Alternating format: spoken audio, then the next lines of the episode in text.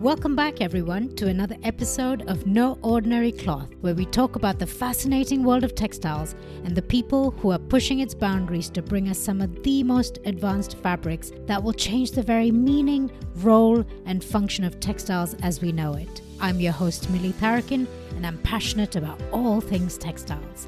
I've been a smart textile maker for over 15 years, where I've seen the future of textiles in the making.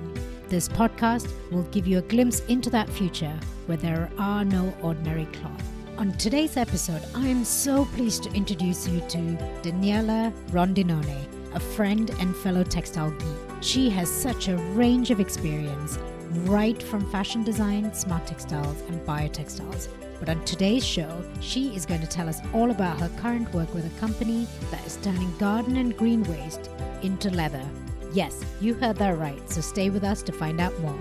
Daniela completed her undergrad in textiles and apparel design from Palermo University in 2014 and then became the first ever apparel designer in Argentina to get the prestigious Fulbright Scholarship in Science and Technology to study her master's in textile engineering at North Carolina State University in the US.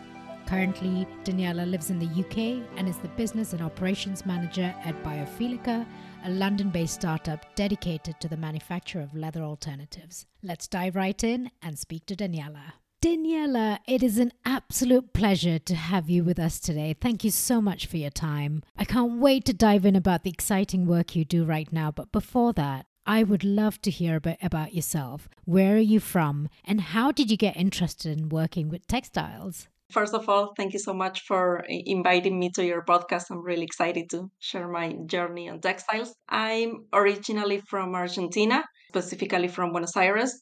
I did my bachelor's in design in textiles and apparel. And during that time, I gathered um, knowledge in different areas of designing garments. I started exploring textile techniques mainly for the aesthetics part of it.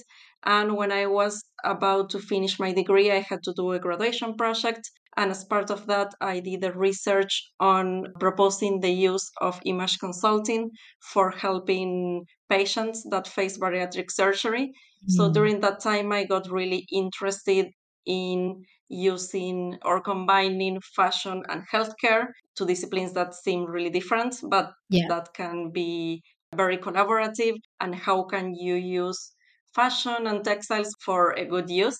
And yeah, that was a really exciting project for me. Years after that, I started my uh, own business on doing that image consulting service. But at some point, I felt that my knowledge in fashion uh, could really benefit from having deeper knowledge on technical textiles. And I also realized that if I wanted to make a bigger impact on patients' quality of life, a bigger um, exploration on how can you use materials for mm-hmm. um, more healthcare applications. I knew I had to go down the route of technical textiles. That's why I pursued my Master of Science in Textiles. I remember we spoke back in 2020 and you had just graduated uh, from your master's in the US and where you had been researching smart textiles. Could you share a bit about your interest in smart textiles and what you did? Back then, it was a more um, novel thing. So that was the first thing that got my interest into it. Yeah. I was also curious to see how two disciplines that seem so different, such as textiles and electronic could be combined together. Mm. And also during that time, I was already very interested in combining textiles for medical applications and the fact that you could put sensors into a textile material for me was really interesting because when you think about using textiles for healthcare applications, you need to think about that there would be a patient that might be your final customer but then there's also a healthcare professional that's treating that patient. Yeah. So the fact that you could put different sensors that would collect data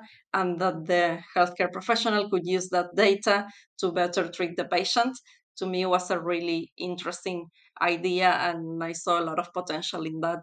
Amazing. I know that what took you to the US uh, was a Fulbright scholarship in science and technology and you were the first ever Argentinian apparel designer to receive this amazing scholarship. How did that happen? How did you feel back then, especially because it's a science and technology scholarship? Tell us a bit about that experience. Yeah, I think it's one of my greatest accomplishments uh, personally. And at that time, uh, I was living in Argentina. I had finished my bachelor's degree. I had been working for a few years and I wanted to do a master's in textile engineering. And back home, we don't have that type of degree yet. Mm. So I started looking into options, and the US seemed like a really good place to do that. But of course, tuition costs are high, and especially coming from Argentina, that was very challenging. Yeah, I kept thinking I still want to do this, so how can this happen? And I started reaching out to different organizations, and I found out about this type of scholarship. Mm. And to be able to pursue these scholarships, you need to take different exams. One of those being the GRE, that has a lot of components in mathematics and geometry. And yeah, it was really wow tough work uh, going through all that process. And yeah, I just kept researching information, studying from books, kind of talking to previous scholars that went through the same journey. And I applied to different scholarships and I finally got that one in science and technology. And when I entered into the group with the other scholars, I realized I was the only apparel designer, but it was very motivating for me also to know that I could open the path to yeah. other students with similar backgrounds and uh, to motivate other students. And in the sense that just because you didn't study a STEM degree in your bachelor's, that doesn't mean you cannot pursue certain master programs yeah. and yeah it's just a matter of just keep trying and studying and looking for the information and yeah don't being afraid of applying yeah that's amazing, Daniela, and, and that's the story I'm hoping listeners take away is is that sort of uh, drive and perseverance that you need when you're setting off into sort of pushing the boundaries of your industry. And in this case, it's textiles, and you wanted to do more research, and you didn't see the hurdles in front of you as sort of big barriers, but something that you could teach yourself, that drive to overcome it. I love that. And I can see that being a really core part of you that takes you into all the different routes that you've taken in textiles. I mean, you've done such varied work. It's really incredible, really amazing. One thing, sorry, I wanted to add on the previous point was the fact that I feel like it's really important also to identify which knowledge from your previous experience you can bring on to the next thing. So right. initially when you say you have a degree in fashion, some people think it's not something that's serious or that it's like an easy degree. But when you think about it, the knowledge you need for creating a garment from going from a two dimensional plane to a three dimensional plane, all the construction techniques, it's a really engineering if you think about it because a lot of geometry math so in a, in a way it wasn't that far away as you might think you're right. In people's worlds, fashion and engineering are so separated. But if you really boil it down, there's so many overlaps. And that I think is also what enabled you to transition into smart textiles. Currently, you're working again, you've sort of moved from smart textiles into biotextiles. This might be a new term for people listening in biotextiles.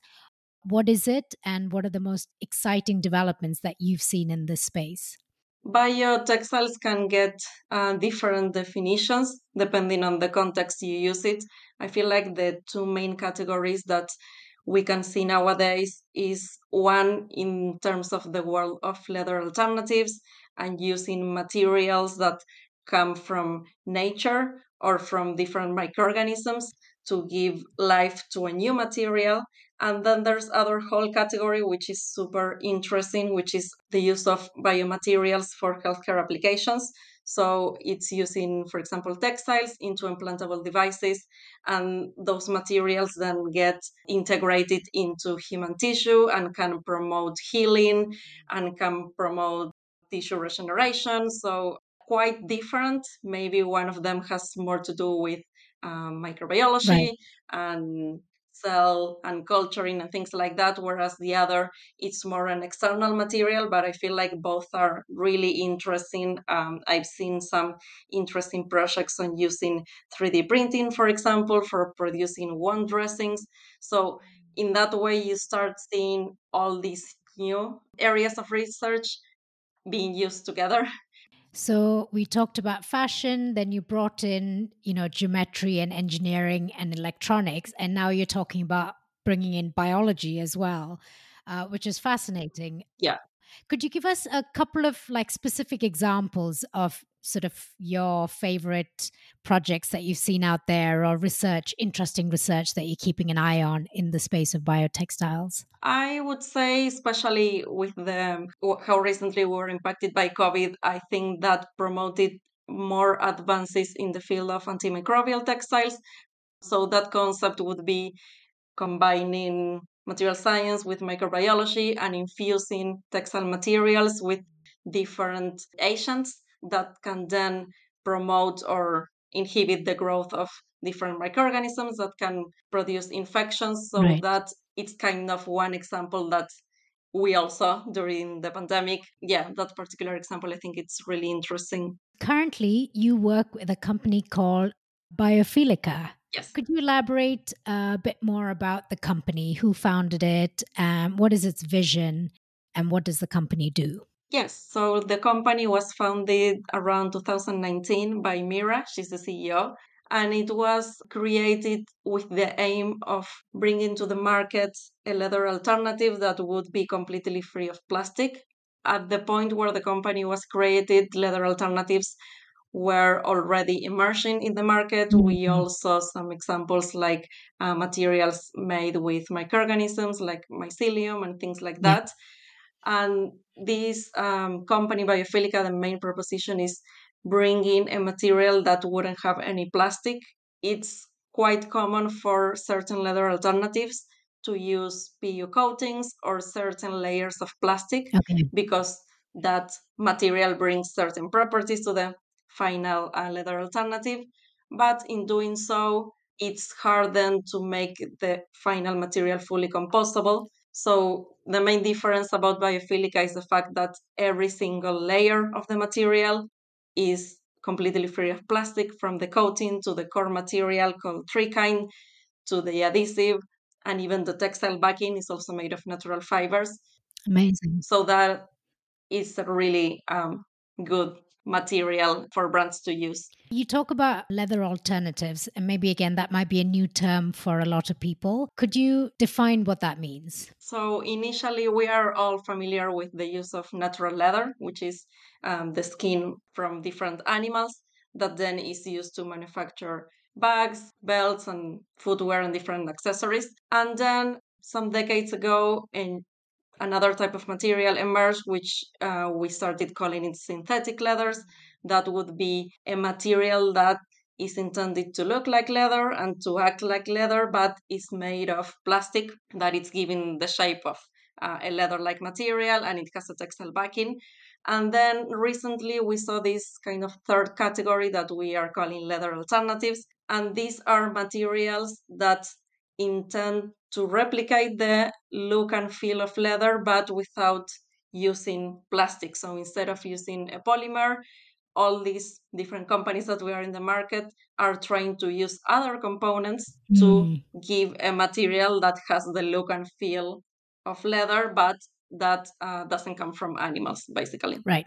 Due to confidentiality concerns, I understand that you can't share the details of how you make alternative leather at Biophilica. But would you be able to give us an overview of the process of how you start with an autumn leaf and end up with a beautiful roll of plastic free leather alternative? What are the steps involved and what do you get at the end? Yes, the main production process developed by Mira, the CEO of the company, uh, was using, in addition to having a completely free of plastic material, she thought of during this process using different materials that would otherwise end up as waste. So she initially, in the first iterations, she used autumn leaves from London parks, and then um, you would kind of chop that into tiny pieces and then obviously you need to combine it with other ingredients because on, on its own you cannot form a material and the journey she and the whole technical team embraced into was looking into which other natural mm. ingredients could be used for giving the properties you need on that type of material. Uh, so, as part of that, different natural components are used. And then, also, one advantage of the material is that as part of those ingredients are, are added to the waste components. Different pigments are used natural pigments as well to give color so that you don't need to do um, a tanning process at the end as you would do with natural leather. During that process is where you need to use a lot of water and energy so the fact that you can completely eliminate that part is really interesting and then you end up with um, some sort of paste that then you combine with a textile backing and an adhesive to kind of adhere everything together. That's kind of in a in a summary. It's it's more complex than that but yeah as a summary to give like a, the general idea. Perfect. I mean i've seen and touched and held the samples that you have of mm-hmm. these mm-hmm. um, leather alternative and it's absolutely gorgeous uh, i saw some bags that you've made it's hard to tell that it's not mm-hmm. you know the regular leather that we're used to so the quality is absolutely amazing some of the main advantages of alternative leather is not relying on slaughtered animals for hide, using less water, as you mentioned, because the tanning process is eliminated altogether. What are some of the other properties and advantages of using alternative leather? Yeah, so the fact that different to leather where you have the skin and then you you can apply different treatments only the fact that with these materials you developed a whole formulation in each material iteration or, or in each um, category of products means that you have a lot of room for customizing that material. So you can you can have a lot of room for adding properties. You can make it softer. You can make it feel stiffer. Mm. you can change different surfaces only on the surface of the material. So there's a lot of room for customizing and adapting it to to ad- adopt different touch and feel but I think my favorite one is the fact that you have less waste when you do products. So if you think about natural leather, when we compare it to that, natural leather comes with an from an animal and it has a certain shape that's irregular, and within that um, hide, what you would call it, mm. you have different qualities. So if you needed to create a certain product, it's likely that there's a lot of parts that you are not going to be able to use. Also, right. leather from animals can have defects that come from certain properties of the body of that animal. And with this type of material, you have a more regular shape, so you can make a better use when you think about doing product development and having patterns cut into it you can also have a consistent quality and you can have different thicknesses so you have right. not only a better use of the whole material when doing product development development but also you can have more opportunities for customization right so you get in a way the benefits that you already have with pu and pvc where you have a material that comes in a roll mm. but you are closer in look and feel to natural leather so you right. kind of get the best of both worlds, in my opinion. Yeah, fantastic. But how does this leather age? Say this leather after five years, 10 years? Is there been a way of testing how the leather ages over time? Uh, what we do is we work with brands that use our material for developing their products. So most of the testing we perform is at the material level. Um, that being said, we have done a lot of internal and with external laboratories testing on mechanical properties, so flex testing uh, and tensile testing and things like that. And with those type of testing, you do repeated movements over and over. So in a way, you kind of simulate. Yeah, the way the samples look after many cycles on those machines is very similar to what you would expect on leather. Um, so that's the comparison we make. And yeah, we feel fairly happy with the results. That's fantastic. It's so exciting that we've got something that is so close to the actual properties and qualities of real leather. Uh, that's quite an achievement. And all of that is made out of waste material. You mentioned that this process of leather making started with autumn leaves found in London parks. Now that you're starting to scale up and demand has increased for your product, where are you mm-hmm. sourcing large volumes of autumn leaves that you need? Fortunately, there's a huge quantity of those within the UK, but we have also started to explore other types of waste naturally each waste gives you different properties than on the material so one area we started to explore is using agricultural waste. That would be for example waste that ends up as part of the broccoli or tomato right. production and we would use only the bits of the production process that are not used for human consumption. So of course if it's like a food item, we believe that people should have that for eating. So sure. we don't want to take that away. It's mainly the stems and leaves and that sort of parts that nobody wants to use. So we take whatever nobody can use for anything and we turn that into the material. So the process seems flexible enough to handle different types of waste material as well. Oh, I love that. The perfect solution to leather. yeah.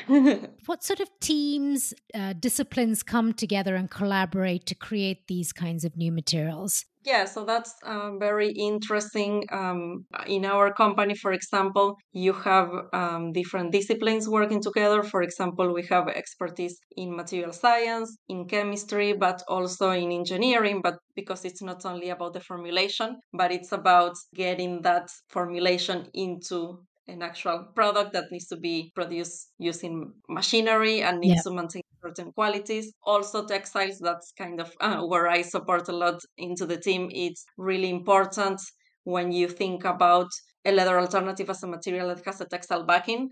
So um, there's a lot of behavior of textile materials that's very specific, mm-hmm. and um, you benefit from having those disciplines. And then, as with any type of company, you interact with the business side, communications, marketing, the fact that we develop a material and we work with a lot of luxury brands, aesthetics play uh, a big role. So you right. also need to be aware of that.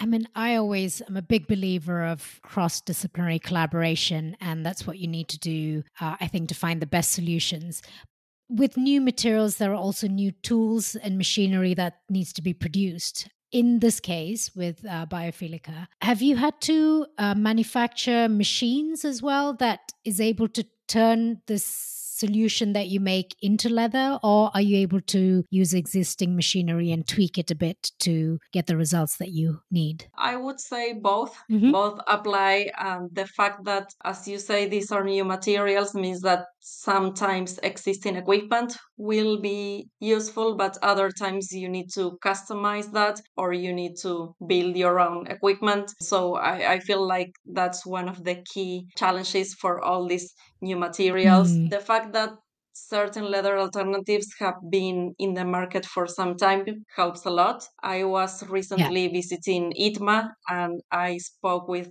yeah a lot of manufacturers and a lot of them were really familiar with uh, this type of materials and even working with some of our competitors so i feel that helps a lot yeah that means there's more awareness and they start building experience in working with similar formulations or yeah similar challenges. Yeah it's good to see the whole industry sort of aligning slowly towards these new materials and and getting that supply chain process put in place so that this becomes a much more easily scalable producible material. What are some of the key challenges if any in scaling up such a solution? It's easy to make sort of small batches and volumes but the hope is that one day we can replace all natural leather and how's your company uh, specifically trying to overcome them? Yeah so i would say the key challenge is what we were just discussing is the machinery. Um, there's a lot of innovative solutions you can come up at the laboratory level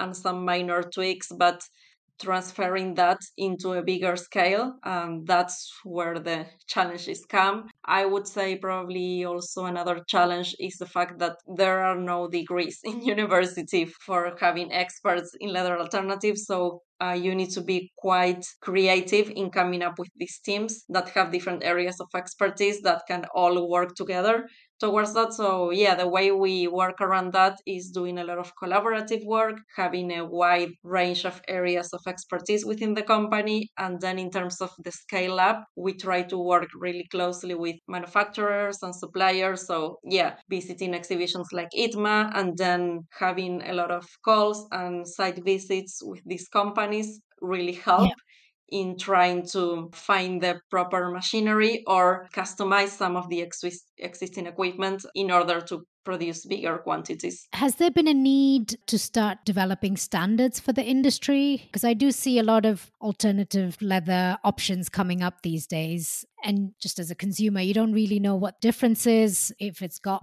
plastic in it or not. Is there some work towards helping consumers understand the difference between these biotextiles, but also uh, alternative leather? I think we would need dedicated standards. I haven't seen any particular committees working on that in one of mm. the main kind of textile organizations, whether it's ATC or like yeah. similar groups maybe there there is but i feel like that's a huge need because when you think about these materials they don't fall into the traditional categories so if you were to use standards made for natural leather it wouldn't be a fair comparison yeah. or a fair target that's what yeah most of the companies in this area end up using and that's what usually the brands request but it's not quite the same I feel like in the next couple of years, we should have dedicated standards, especially considering the huge amount of brands emerging, uh, companies emerging in this area. I feel like we need standards that particularly consider leather alternative that's not made of PU or that doesn't yeah. come from a from a real animal and that has the textile backing. Yeah, I think there's a real need. Maybe somebody, hopefully somebody's already working on it.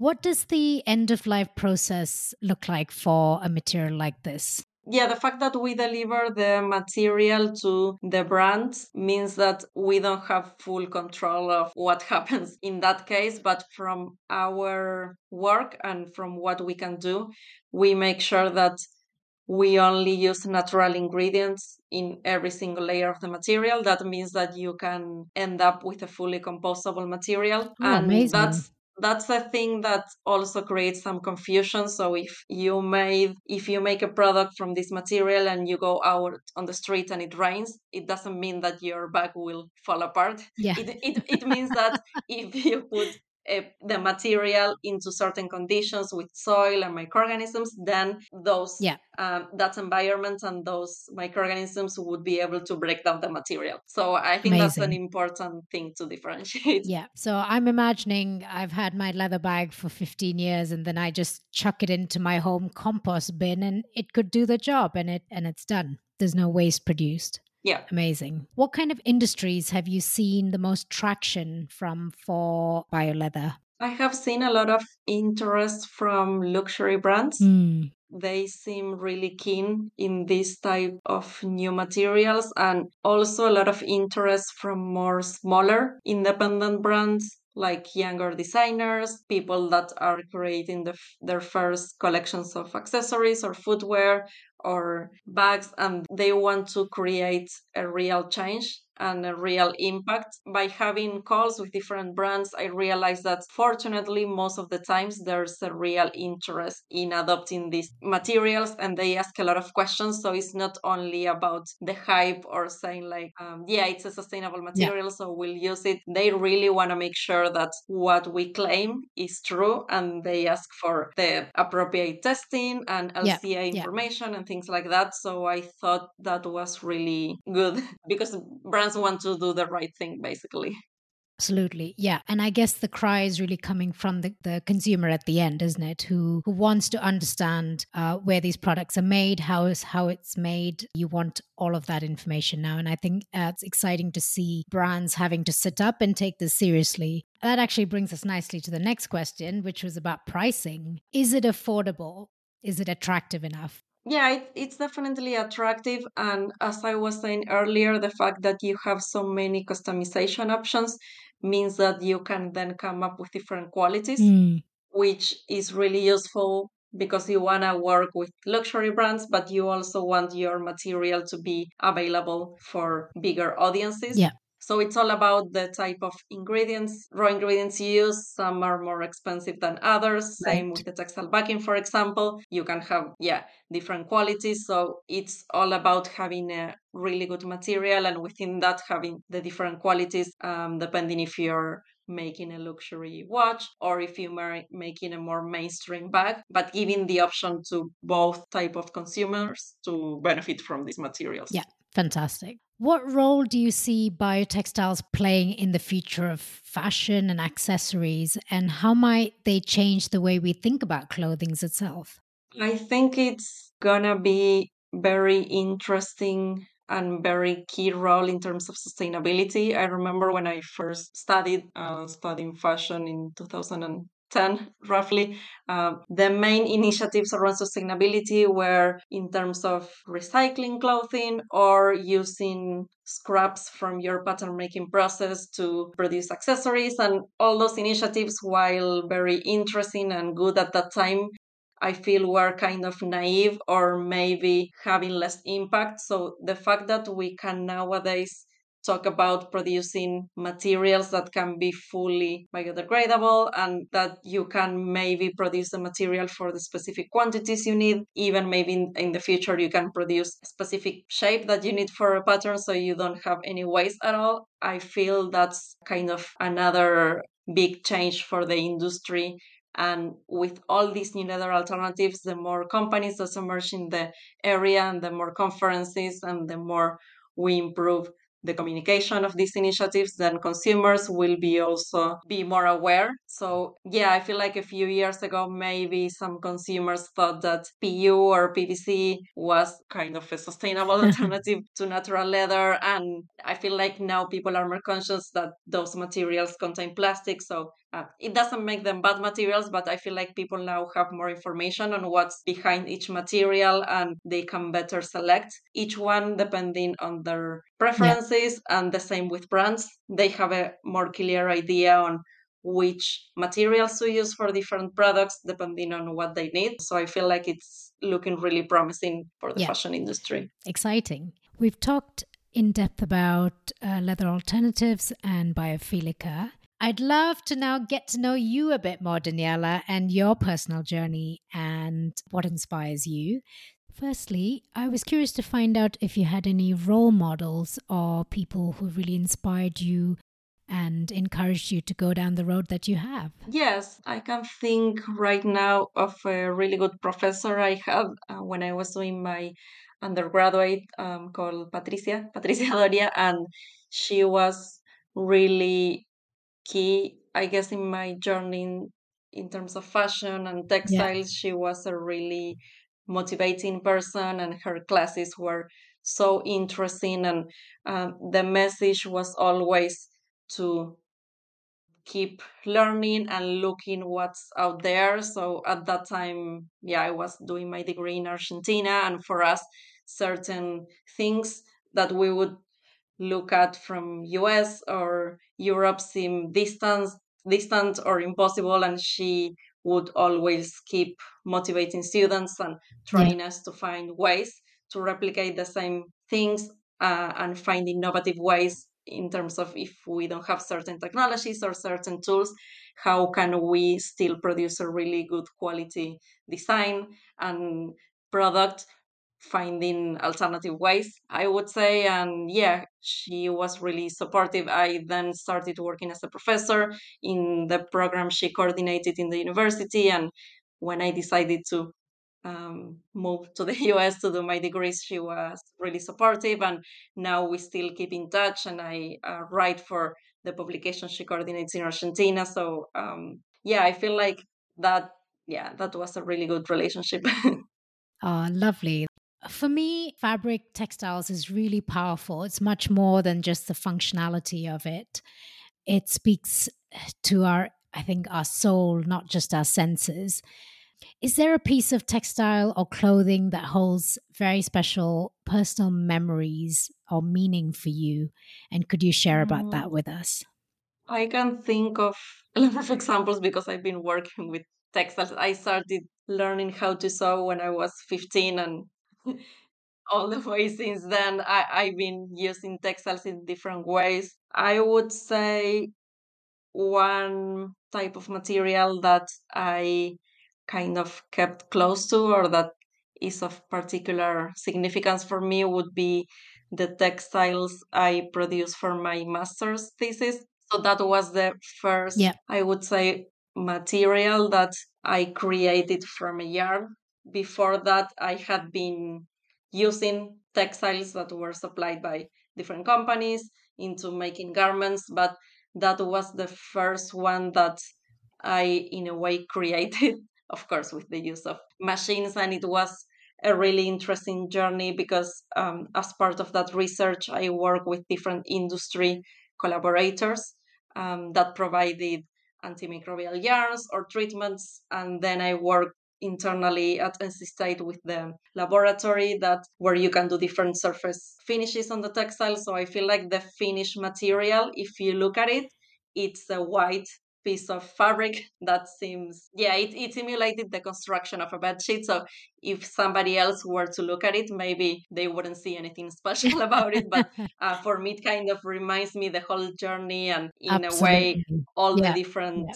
team members and different key people that made that possible kind of so yeah and all of that happened during covid that made it more special Right. Yeah. Even more special. I know I asked you a lot of questions, but is there a question you wish I had asked you and I didn't? Is there anything you want to share? Yeah, I, maybe I would like to touch on kind of the current state of, or the importance, I would say, of academia and industry collaborations. So I think in these, in all these examples we've been discussing about new materials and leather alternatives and e-textiles and all these different things, I feel like it's really important that the industry and the academia can work together. Oftentimes in industry there are you see really fast-paced environments and especially for these new companies or new startups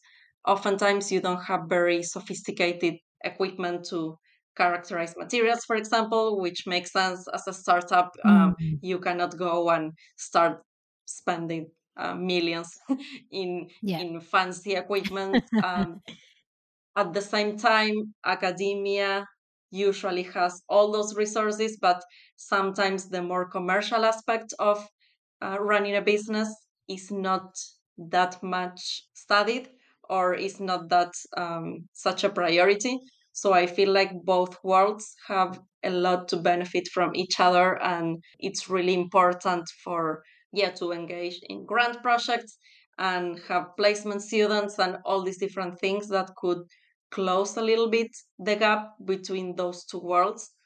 And also within that, you can then engage with different schools, especially for these new materials. You need disciplines from design, you need engineering, you need material science, you need chemistry. So engaging with different universities can make that possible. I think that's really important. Absolutely. I think that's a brilliant point that you brought up. You sort of just briefly mentioned that you started making garments when you were 15. How did you get started and what was the first thing that you made? yeah, so when I was in elementary school and high school, I would always like taking classes and courses of artistic things. So I learned how to um, draw, paint. I would enjoy doing sculpture. And I was in high school at that time. Mm-hmm.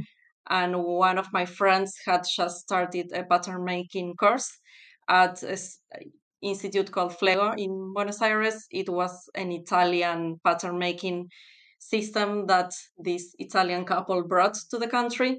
And she had just started, and I got curious. I always enjoy doing things with my hands, so I was like, okay, I'm I want to do that with you. I'll, I'll join. And it's funny that after three months she quit the course because she found it yeah boring, and I kept going.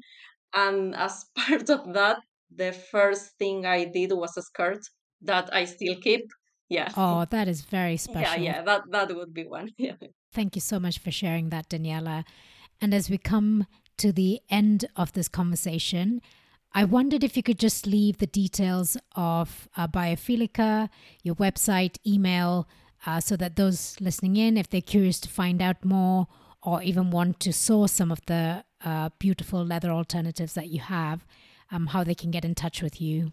Yeah, so we have a website, biophilica.co.uk, that has the main information about the company and a contact form that people can use to get in touch with us. And also, we are present in different material libraries. So, oftentimes, customers can look at the material through that. And uh, we are really active in social media. So, if we are about to participate in any um, upcoming event, then we would announce that as well so that people can uh, look at it. Excellent. Daniela, it's been an absolute pleasure. I love just your curiosity and your determination and you know even when you were 15 something a, a, pattern making course that really was boring and discouraged somebody else you stuck with it you wanted to figure it out and you enjoyed it and i really i feel like you're someone who really enjoys a challenge of of finding a solution and being very focused and determined to to get it once you set your mind on it and i think that's uh, definitely a quality uh, that a researcher and innovator needs. And I can see you go on to do incredible work because of these core um, skills and drive that you have. Thank you for sharing and teaching us about biotextiles as well as leather alternatives. I'm hoping that people who are listening in will be inspired by this to realize that there are alternatives and there are there's a new way of thinking about materials when we start thinking about fashion and accessories or textiles in general yeah. Thank you so much for inviting me. I had a really great time, and um, yeah, I really enjoyed talking with you about all these different um, stories. Thank you, Daniela. It's been my pleasure. I've really enjoyed that conversation with Daniela, and I absolutely love that we can now have leather that is completely made out of green waste and is also plastic free. Wouldn't you agree with me that this really is no ordinary leather?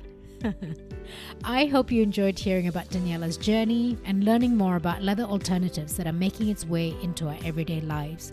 Definitely keep an eye on this space. It's going to be really interesting to see how the leather industry evolves, where alternatives such as TreeKind Biophilica is emerging as very good alternative solutions. How do you feel about this? Will you make the shift from natural leather to plastic free leather alternatives like these? Do you currently own any alternative leather products or accessories? When you use it, does it really live up to the expectations we have of leather products? I would love to hear your thoughts, so please feel free to leave comments on our social media channel or email me. My details are in the show notes, and you can also find contact details for Daniela Rondinone here as well, so do get in touch with her if you'd like more information. This brings us to the end of this episode, and I look forward to bringing you more incredible innovations from the world of textiles. Until next time, this is your host, Mili Tharakan.